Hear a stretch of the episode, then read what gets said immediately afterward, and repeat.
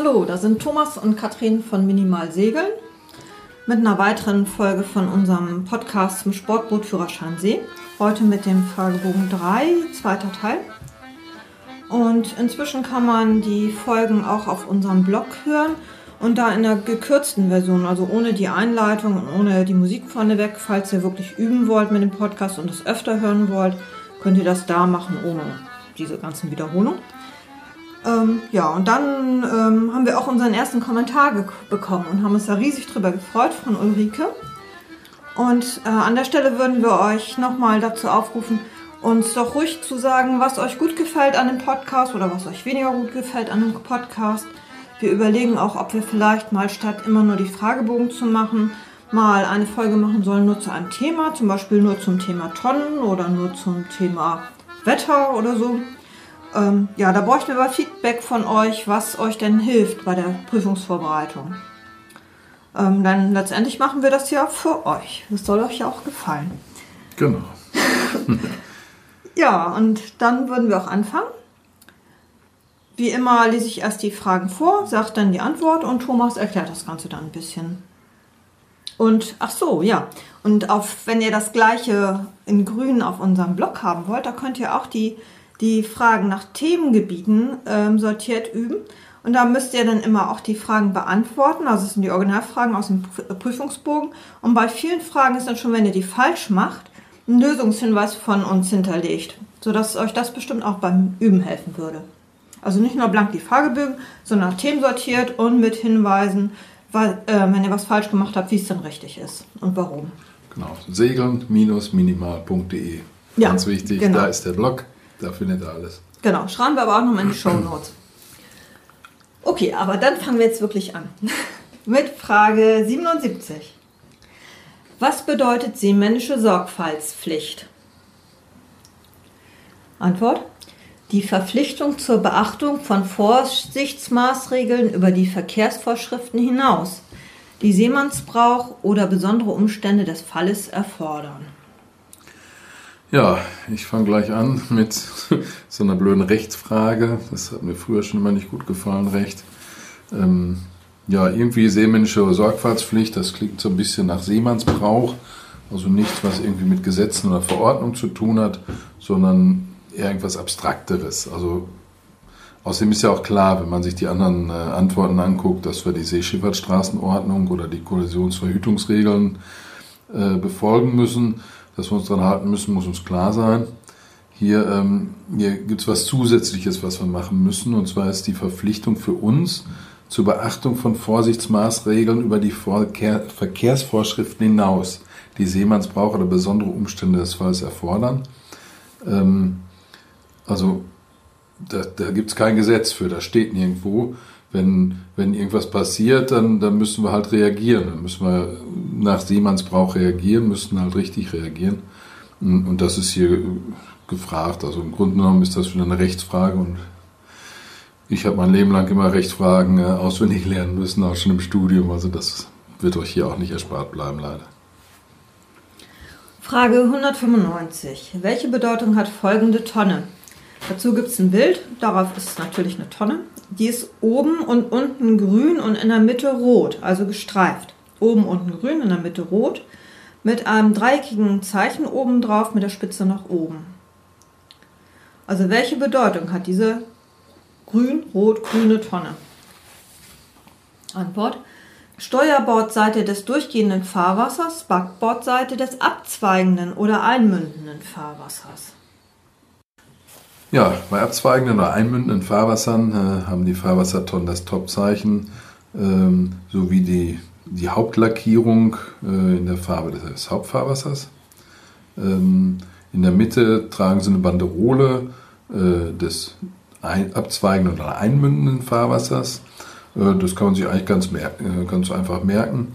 Die übergeordnete Farbe oder das übergeordnete Topzeichen ist das Hauptfahrwasser, und durch die untergeordnete Farbe, wo man nur ein bisschen von sieht, ist halt das Nebenfahrwasser.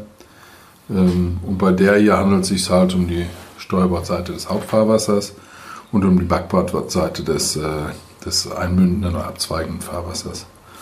Und vielleicht eine kleine Anmerkung von uns, das ist Das Hauptfahrwasser hat halt Vorfahrt, da muss man darauf achten, wenn man zum Beispiel in Heiligenhafen in die Marina fährt, da geht dann das Hauptfahrwasser geht quasi ab zur Seite, da wo die Fischer und die Bundesmarine reinfährt und die Sportboote, die fahren weiter geradeaus, sind aber im Nebenfahrwasser. Das heißt, wenn man aus der Marina rausfährt, muss man schön darauf achten, alles, was von rechts aus dem alten Hafen kommt, hat Vorfahrt. Also solche Tonnen begegnen uns auch in der Realität, also immer schon darauf achten, dass abzweigende oder einmündende Fahrwasser muss Vorfahrt achten. Frage 230. Welche Verpflichtung hat man als Bootsführer, um einen Beitrag zur Reinhaltung der Gewässer zu leisten? Antwort: sämtliche Abfälle einschließlich Öle und Betriebsstoffe an Bord in geeigneten Behältern sammeln und an Land vorschriftsmäßig entsorgen. Okay, wenn wir uns alle Antworten angucken, dann sollten wir die ohne Probleme beantworten können. Meiner Meinung nach ist das eine geschenkte Antwort. Natürlich schmeißen wir nichts über Bord und leiten Öl oder Betriebsstoffe ins Wasser ein. Das tut man nicht, das machen wir auch nicht. Ich kann mich da noch so an Geschichten aus meiner Kindheit erinnern, dass ein Tropfen Öl 1000 Liter Wasser verunreinigen, das heißt bloß kein Öl ins Wasser einleiten. Und anderen Müll schmeißen wir auch nicht rein. Wir wollen ja auch nicht durch eine Müllhalde fahren. Tiere werden geschädigt dadurch, wenn wir Dreck reinwerfen oder irgendein Zeug. Also wir denken immer dran, das machen wir nicht. Und alle sämtliche Abfälle einschließlich Öl und Betriebsstoffe behalten wir an Bord und werden an Land vorschriftsmäßig entsorgt. Ich finde, das sollte auch für Zigarettenkippen gelten oder so, die immer schnell ins Wasser zu schmeißen, finde ich auch eine Unart. Sollte man auch nicht tun, sollte man sammeln. Frage 178. Welche Bedeutung hat folgendes Schallsignal und was ist zu beachten? Dazu gibt es ein Bild mit 4 Punkten. Das heißt, es sind 4 kurze Töne. Also welche Bedeutung haben 4 kurze Töne? Antwort: Brücke, Sperrwerk, Schleuse kann vorübergehend nicht geöffnet werden. Fahrt unterbrechen, Freigabe abwarten. Ja, 4-mal kurz heißt lange warten. Was Besseres fällt mir gerade auch nicht rein dazu. Das sind ja die Schallsignale. Wenn wir nicht irgendwie eine Eselsbrücke haben, dann müssen wir sie auswendig lernen. Und also wir warten auf eine Brücke, Sperrwerk, Schleuse. Wir müssen die Fahrt unterbrechen und warten halt so lange, bis wir die Einfahrtsignale kriegen. Auswendig lernen. Das tut mir leid. Frage 155. Wer gibt das Sichtzeichen Leuchtkugeln mit weißen Sternen und was ist zu beachten? Antwort: Fahrzeuge der Bundeswehr, der Bundespolizei oder Maschinenfahrzeug, das Schießscheiben schleppt bei Übungen. Man hält sich frei. Ja, weiße Leuchtkugeln kennen wir alle. Das ist ist halt das Aufmerksamkeitssignal. Das würden wir zum Beispiel schießen, wenn ein Frachter auf uns zufährt und auch auf Funk nicht reagiert und einfach auf uns zuhält. Dann würden wir vielleicht so eine weiße Kugel einmal hochschießen, dass er uns dann vielleicht sieht. Auch Bundeswehr wird schießen, wenn wir ins Schießgebiet einfahren. Dann schießen die auch weiß. Aber Boote, die halt Schießscheiben hinter sich herschleppen, die schießen weiß und dann gibt es auch noch weiße Sternchen dabei. Das heißt, eigentlich kann man sich es ganz gut merken, ne? Was man mit weißen Sternchen, dass man da die Bundeswehr oder Bundespolizei oder Maschinenfahrzeug, das Schießscheiben schleppt bei Übung, dass man das hat. Wir bleiben natürlich da weg, das ist, finde ich, ist keine Frage. Wenn wir wissen, was es ist, dann bleiben wir auch weg. Und die anderen Antworten, wenn man sich die anguckt, die machen überhaupt keinen Sinn. Fahrzeuge in Seenot schießen rot oder Fahrzeuge, die irgendwas hinterher schleppen, Leinen, Schleppnetze oder so, die schießen gar nicht. Das macht ja keinen Sinn, wenn die ganze Zeit schießen. Also von daher, die Antwort der Bundeswehr ist da die richtige. Frage 101. Welche Lichter führen manövrierunfähige Fahrzeuge von 12 und mehr Meter Länge in Fahrt mit Fahrt durch das Wasser? Ich sage das nochmal. Welche Lichter führen manövrierunfähige Fahrzeuge von 12 und mehr Meter Länge in Fahrt mit Fahrt durch das Wasser? Antwort: 2 rote Rundumlichter senkrecht übereinander und zusätzlich die Seitenlichter und das Hecklicht. Ja, und hier wieder lernen. Jetzt wird es aber wenigstens ein bisschen spannender, das Ganze. Gehen wir die Antworten einfach mal der Reihe nach durch. Eine Antwort sagt, 3 rote Rundumlichter senkrecht übereinander. Den kennen wir hoffentlich, der ist tiefgangbehindert. Das Spannende hier ist, er muss die 3 Lichter gar nicht führen, er darf die führen. Ansonsten kann er auch die Lichter eines ganz normalen Maschinenfahrzeugs führen. Dann wird er auch so behandelt wie ein normales Maschinenfahrzeug. Dann gibt es noch eine Antwort, die 3 roten Rundumlichter übereinander und zusätzlich die Seitenlichter und das Hecklicht. Okay, das ist ein Tiefgangbehinderter, der halt noch in Fahrt ist. Das hilft uns auch nichts.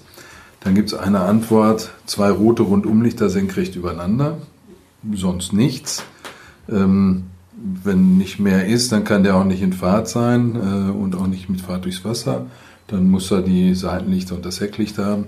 Sonst kann man ja an den roten Lichtern nicht sehen, in welche Richtung er fährt. Also das ist dann schon notwendig. Das heißt, hier sind wir bei 2 rote Rundumlichter senkrecht übereinander und zusätzlich die Seitenlichter und das Hecklicht. Und hier ist wieder was Spannendes dran. Er führt kein Toplicht. Das muss er tatsächlich nicht führen. Ich gehe davon aus, dass es nicht führen muss, damit man ihn nicht mit dem Grundsitzer verwechselt. Der führt ja die Lichter eines Ankerliegers und zusätzlich 2 rote Rundumlichter übereinander. Und da könnte man wahrscheinlich relativ schnell den verwechseln mit dem. Also merkt euch auf jeden Fall, der Manövrierunfähige in Fahrt für 2 rote Rundumlichter übereinander plus Seitenlichter und Hecklicht. Und das war's. Frage 272. Wozu dient primär das automatische Identifikationssystem AIS? Antwort, der Kollisionsverhütung. Ja, das AIS-Signal kann man zum Beispiel im Plotter einblenden und sieht darauf dann andere Schiffe, man sieht deren Namen und weitere Informationen zu den Schiffen und das dient der Kollisionsverhütung. Für uns auf einem kleinen Sportboot kann es natürlich gut sein, wenn wir ein AIS haben. Wenn wir keins haben, könnte das noch schlecht sein eigentlich. Weil die anderen sehen schön die anderen Schiffe auf dem Plotter und es könnte dazu verleiten, dass die nicht mehr ganz so genau Ausschau halten oder auch den Radarbildschirm nicht mehr ganz so genau beachten. Also von daher, AIS kann gut sein, muss aber nicht. Für uns kleinen Boote, die es nicht haben, ist es wahrscheinlich eher schlecht. Aber für die Antwort ist es egal, das AIS dient der Kollisionsverhütung. Frage 282. Was bedeutet das folgende durch Licht- oder Schallsignal gegebene Morsesignal? Tut, tut, tut, tut, tut, tut, tut, tut, tut. Also kurz, kurz, kurz, lang, lang, lang, kurz, kurz, kurz. Und das bedeutet, das ist ein Seenotsignal. Ja, zu den Tönen kommen wir gleich noch. Die langen sind ein bisschen länger. Das kommt gleich noch in der Antwort. Aber hier sind wir bei SOS. Das kennen wir noch aus der Kindheit. Das haben wir früher oft in unsere Spiele eingebaut. Und ich glaube, auch die 3 Fragezeichen hatten das schon mal und haben damit Hilfe geholt. Und also das ist halt das SOS-Zeichen. Das S sind 3 kurze, das O sind 3 lange und das S halt wieder 3 kurze. Also das ist auf jeden Fall das Seenotsignal, eins von denen, die wir uns merken müssen. Frage Nummer 6. Wann gilt ein Fahrzeug unter Segel als Maschinenfahrzeug? Antwort, wenn es gleichzeitig mit Maschinenkraft fährt. Ja, die Antwort ist nicht komplett, sag ich mal. Richtig ist sie natürlich, aber nicht komplett. Sobald wir die Maschine laufen haben, sind wir als Segler schon ein Maschinenfahrzeug. Das macht auch Sinn, denke ich, da ja niemand weiß, ob wir eingekuppelt haben. Das heißt, wenn unten unser Kühlwasserstrahl rauskommt, dann sind wir auch Maschinenfahrzeug. Und dann müssen wir natürlich bei Tag auch den Maschinenkegel führen. Und bei Nacht müssen wir die Lichter eines Maschinenfahrzeugs, also dann noch das Toplicht oder auch Dampferlicht genannt, müssen wir noch fahren. Das heißt, die Antwort ist natürlich richtig, wenn es gleichzeitig mit Maschinenkraft fährt. Ganz richtig wäre, wenn die Maschine an ist. Frage 146. Wie hat sich ein Segelfahrzeug beim Queren eines Verkehrstrennungsgebietes gegenüber einem Maschinenfahrzeug zu verhalten, das auf einem Einbahnweg in der allgemeinen Verkehrsrichtung fährt? Also ein Segelfahrzeug quert ein VTG, da kommt ein Maschinenfahrzeug an, das dem Einbahnweg folgt. Wie hat sich das Segelfahrzeug zu verhalten? Antwort: Es darf die sichere Durchfahrt des Maschinenfahrzeugs nicht behindern. Ja, auch die Antwort ist nicht ganz komplett. Es gilt nämlich für Segel und für Kleinfahrzeuge. Und Kleinfahrzeuge sind in dem Fall Fahrzeuge unter 20 Meter Länge. Und das ist übrigens auch eine Ausnahme. Eigentlich ist im VTG ist ja grundsätzlich gelten die Ausweichregeln des KVRs. Und das Einzige ist, dass man halt die Fahrtrichtung nur in die jeweiligen Einbahnwege befahren darf. Dass der allgemeinen Verkehrsrichtung folgende Fahrzeug hat also nicht unbedingt immer Vorfahrt. Wenn eins von rechts kommt, was das VTG quert, hat der auch im Verkehrstrennungsgebiet anzuhalten und zu warten. Das gilt nur nicht bei Segelfahrzeugen und Kleinfahrzeugen unter 20 Meter Länge. Die müssen ausweichen, weil in den Regeln steht, sie die sichere Durchfahrt des Maschinenfahrzeugs nicht behindern dürfen. Das ist also, wir bleiben so und so raus, wenn wir nicht unbedingt rein müssen. Also von daher. Gut, Frage 53. Die Temperatur der Antriebsmaschine überschreitet die zulässigen Grenzwerte. Was könnte die mögliche Ursache sein? Antwort: Defektes Thermostat, defekte Impellerpumpe, geschlossenes Seeventil, zu niedriger Kühlwasserstand. Ja, ich glaube, das war die Frage, Katrin, die hattest du beim SOS in der Prüfung. Da hatten die Prüfer Spaß, haben gedacht, oh, die kriegen wir. Aber natürlich nicht mit Katrin, die musste oft mit anfassen. Also gehen wir mal kurz die Sachen durch. Also das Thermostat, das regelt halt die Menge an Kühlwasser, das durch den Motor läuft. Ist es defekt, macht es vielleicht nicht auf oder zu schnell auf, kann zu wenig Kühlwasser durchgeleitet werden. Die Impellerpumpe, die ist halt die Kühlwasserpumpe, die drückt das Wasser das Seewasser in den Kühlkreislauf. Ist der Impeller defekt, wird halt zu wenig Kühlwasser gefördert. Dann haben wir das Seeventil. Ist das geschlossen oder verstopft, dann kann halt die Impellerpumpe auch nicht genug Seewasser ansaugen und dann kommt auch kein Kühlwasser an. Und haben wir eine Zweikreiskühlung und ist im inneren Kühlkreislauf zu wenig Wasser, dann wird es halt öfter durch den heißen Motor gepumpt oder vielleicht auch gar nicht, weil zu wenig da ist.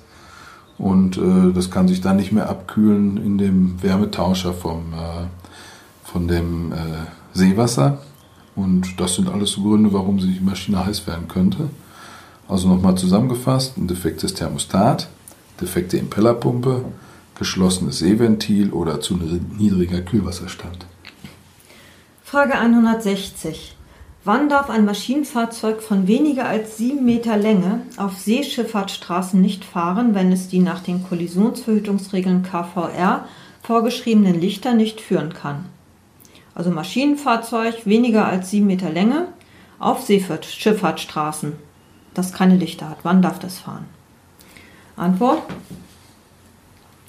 Es darf in der Zeit, in der die Lichterführung vorgeschrieben ist, nicht fahren. Es sei denn, dass ein Notstand vorliegt. Ja, da gibt es wieder Antworten, die sagen, nur in der Zeit zwischen Sonnenauf- und Sonnenuntergang. Ist natürlich nicht nur zwischen Sonnenauf- und Untergang, sondern das kann ja auch sein, dass wir Nebel, Schnee oder Regen haben und die Sicht derart behindert oder eingeschränkt ist, dass ein Licht geführt wird oder dass die Positionslampen geführt werden. Und dann ist noch eine, dass uns ein betriebsbedingtes Signalhorn an Bord ist. Ist natürlich auch Quatsch, das hilft keinem, wenn ein Tanker auf einen zufährt, wenn man mit seinem Hörnchen rumbläst. Das heißt, das darf immer dann nicht fahren, wenn die Lichterführung vorgeschrieben ist, es sei denn, es liegt ein Notstand vor. Okay, Not geht vor Gebot. Das heißt, wenn Notstand ist, dann darf man natürlich fast alles. Aber wenn wir denn Notstand haben, dass wir fahren müssen, dann bitte ganz vorsichtig und passiv. Und eigentlich sollte man auch dann immer eine starke Lampe an Bord haben, dass man zumindest einmal in die Segel leuchten kann oder auf die Brücke des anderen mal halten kann, dass die einen sehen. Frage 18. Welche Bedeutung hat folgendes Tafelzeichen? Dazu gibt es ein Bild, da ist so eine weiße Tafel mit rotem Rand und einem diagonalen Strich von oben nach unten in Rot drauf, also ein Verbotszeichen auf jeden Fall, mit zwei Pfeilen. Der linke, der zeigt von oben nach unten und der rechte von unten nach oben. Also zwei Pfeile, die in unterschiedliche Richtungen zeigen. Was ist das für ein Tafelzeichen? Antwort: Begegnungsverbot an einer Engstelle. Ja, das Schild hat so ein bisschen was von Verkehrsschildern auf der Straße und die Aussage ist meiner Meinung nach auch ganz klar. Zwei Pfeile, der eine zeigt nach unten, der andere nach oben und die sind rot durchgestrichen. Das kann eigentlich nur ein Begegnungsverbot sein. Bleibt dann nur noch die Frage, wenn man sich die Antworten anguckt, ob das für alle Fahrzeuge ist oder nur für Fahrzeuge über 12 Meter. Und ja, ich glaube, das ist auch recht klar, ne, dass sowas für alle gilt.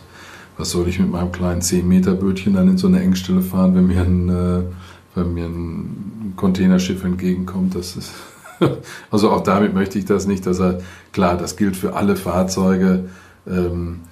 Und jetzt hatte ich gerade schon das Berufsschiff und soll es natürlich auch klar sein, wenn uns ein Berufsschiff entgegenkommt, wir bleiben lieber stehen, wir wissen gar nicht, ob der überhaupt anhalten kann und wir machen es aus Spaß, der macht es aus Beruf. Das heißt, wenn ein Berufsschiff kommt, dann warten wir an so einer Stelle und lassen den erst passieren. Der ist eh stärker am Ende als wir. Und die Berufsschiffe selber untereinander, die planen natürlich ein bisschen langfristiger. Die verständigen sich über Funk und dann fährt der eine schon von vornherein ein bisschen langsamer. Aber auf so ein Sportboot, da nehmen die eh keine Rücksicht. Also für uns heißt es Begegnungsverbot an einer Engstelle. Und die anderen Antworten, die können wir wegstreichen. Da ist auch was von Überholverbot. Das ist natürlich Quatsch, die werden in eine Richtung, die Pfeile. Frage 136. Wie muss sich ein Ausweichpflichtiger gegenüber einem Kurshalter verhalten? Also nochmal. Wie muss sich ein Ausweichpflichtiger gegenüber einem Kurshalter verhalten? Antwort: Das Ausweichmanöver muss frühzeitig durchgreifend und klar erkennbar durchgeführt werden. Ja, da muss man sich selber mal überlegen, wie hätten wir es denn am liebsten? Mhm.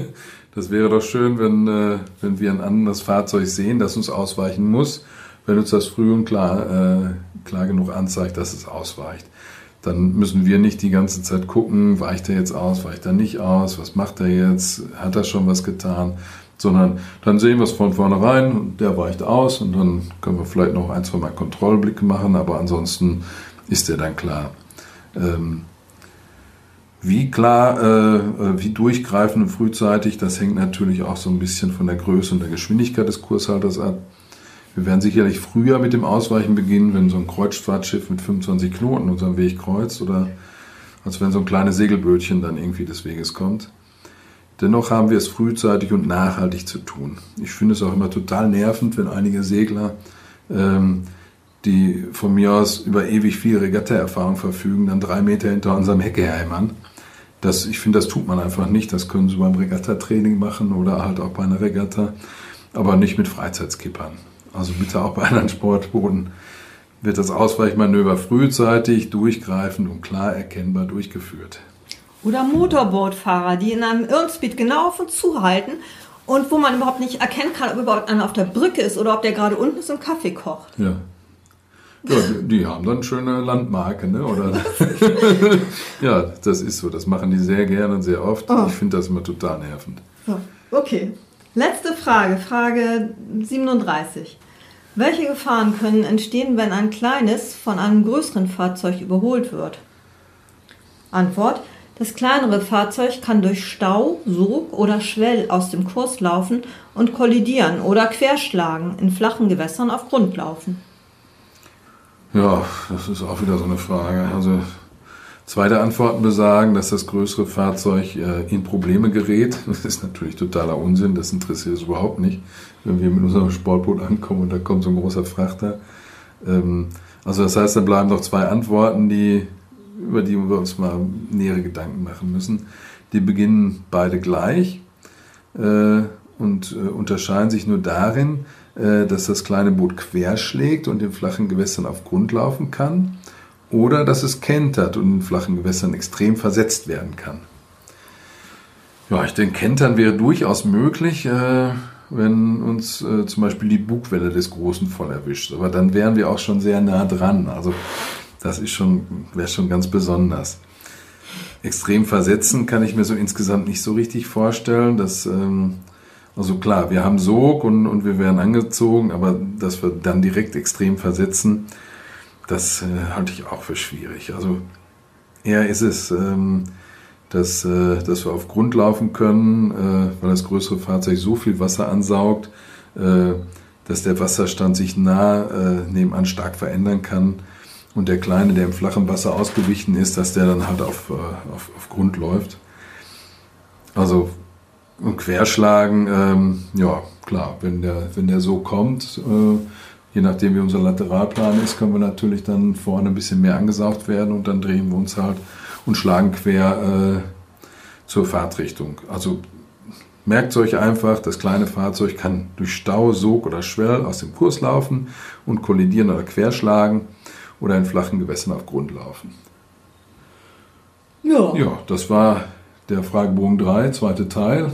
Ich hoffe, man konnte mich so einigermaßen verstehen. Ich habe heute eine recht schlechte Stimme. Ich habe den ganzen Tag in unserem Boot geschliffen. Und das ist Ende März noch verdammt kalt. Ja, also es hat auch den Vormittag noch geschneit, also von daher ist meine Stimme so ein bisschen schlechter. Ich hoffe, ihr konntet es trotzdem verstehen. Ich hoffe, es hat euch gefallen. Ja, und denkt an die Kommentare, wir würden uns wirklich riesig freuen. Ja, und wie gesagt, wenn ihr üben wollt, segeln-minimal.de, da gibt es den Ordner Sportbootführerscheine. Da ist alles drin, da ist eine ganze Menge drin, da kriegt ihr Fragen nach Themengebieten, da gibt es leider noch ein paar Quizzes und so. Also da findet ihr auf jeden Fall alles, da gibt es auch die Podcasts dann ohne das ganze Gequatsche von uns, sondern rein nur die Fragen. Ist natürlich das Gleiche, wir schneiden einfach nur das Vorher und Nachher weg. Ja, in diesem Sinne, lernt schön. Viel Erfolg. Viel Erfolg und dann bis zum nächsten Mal. Tschüss. Tschüss.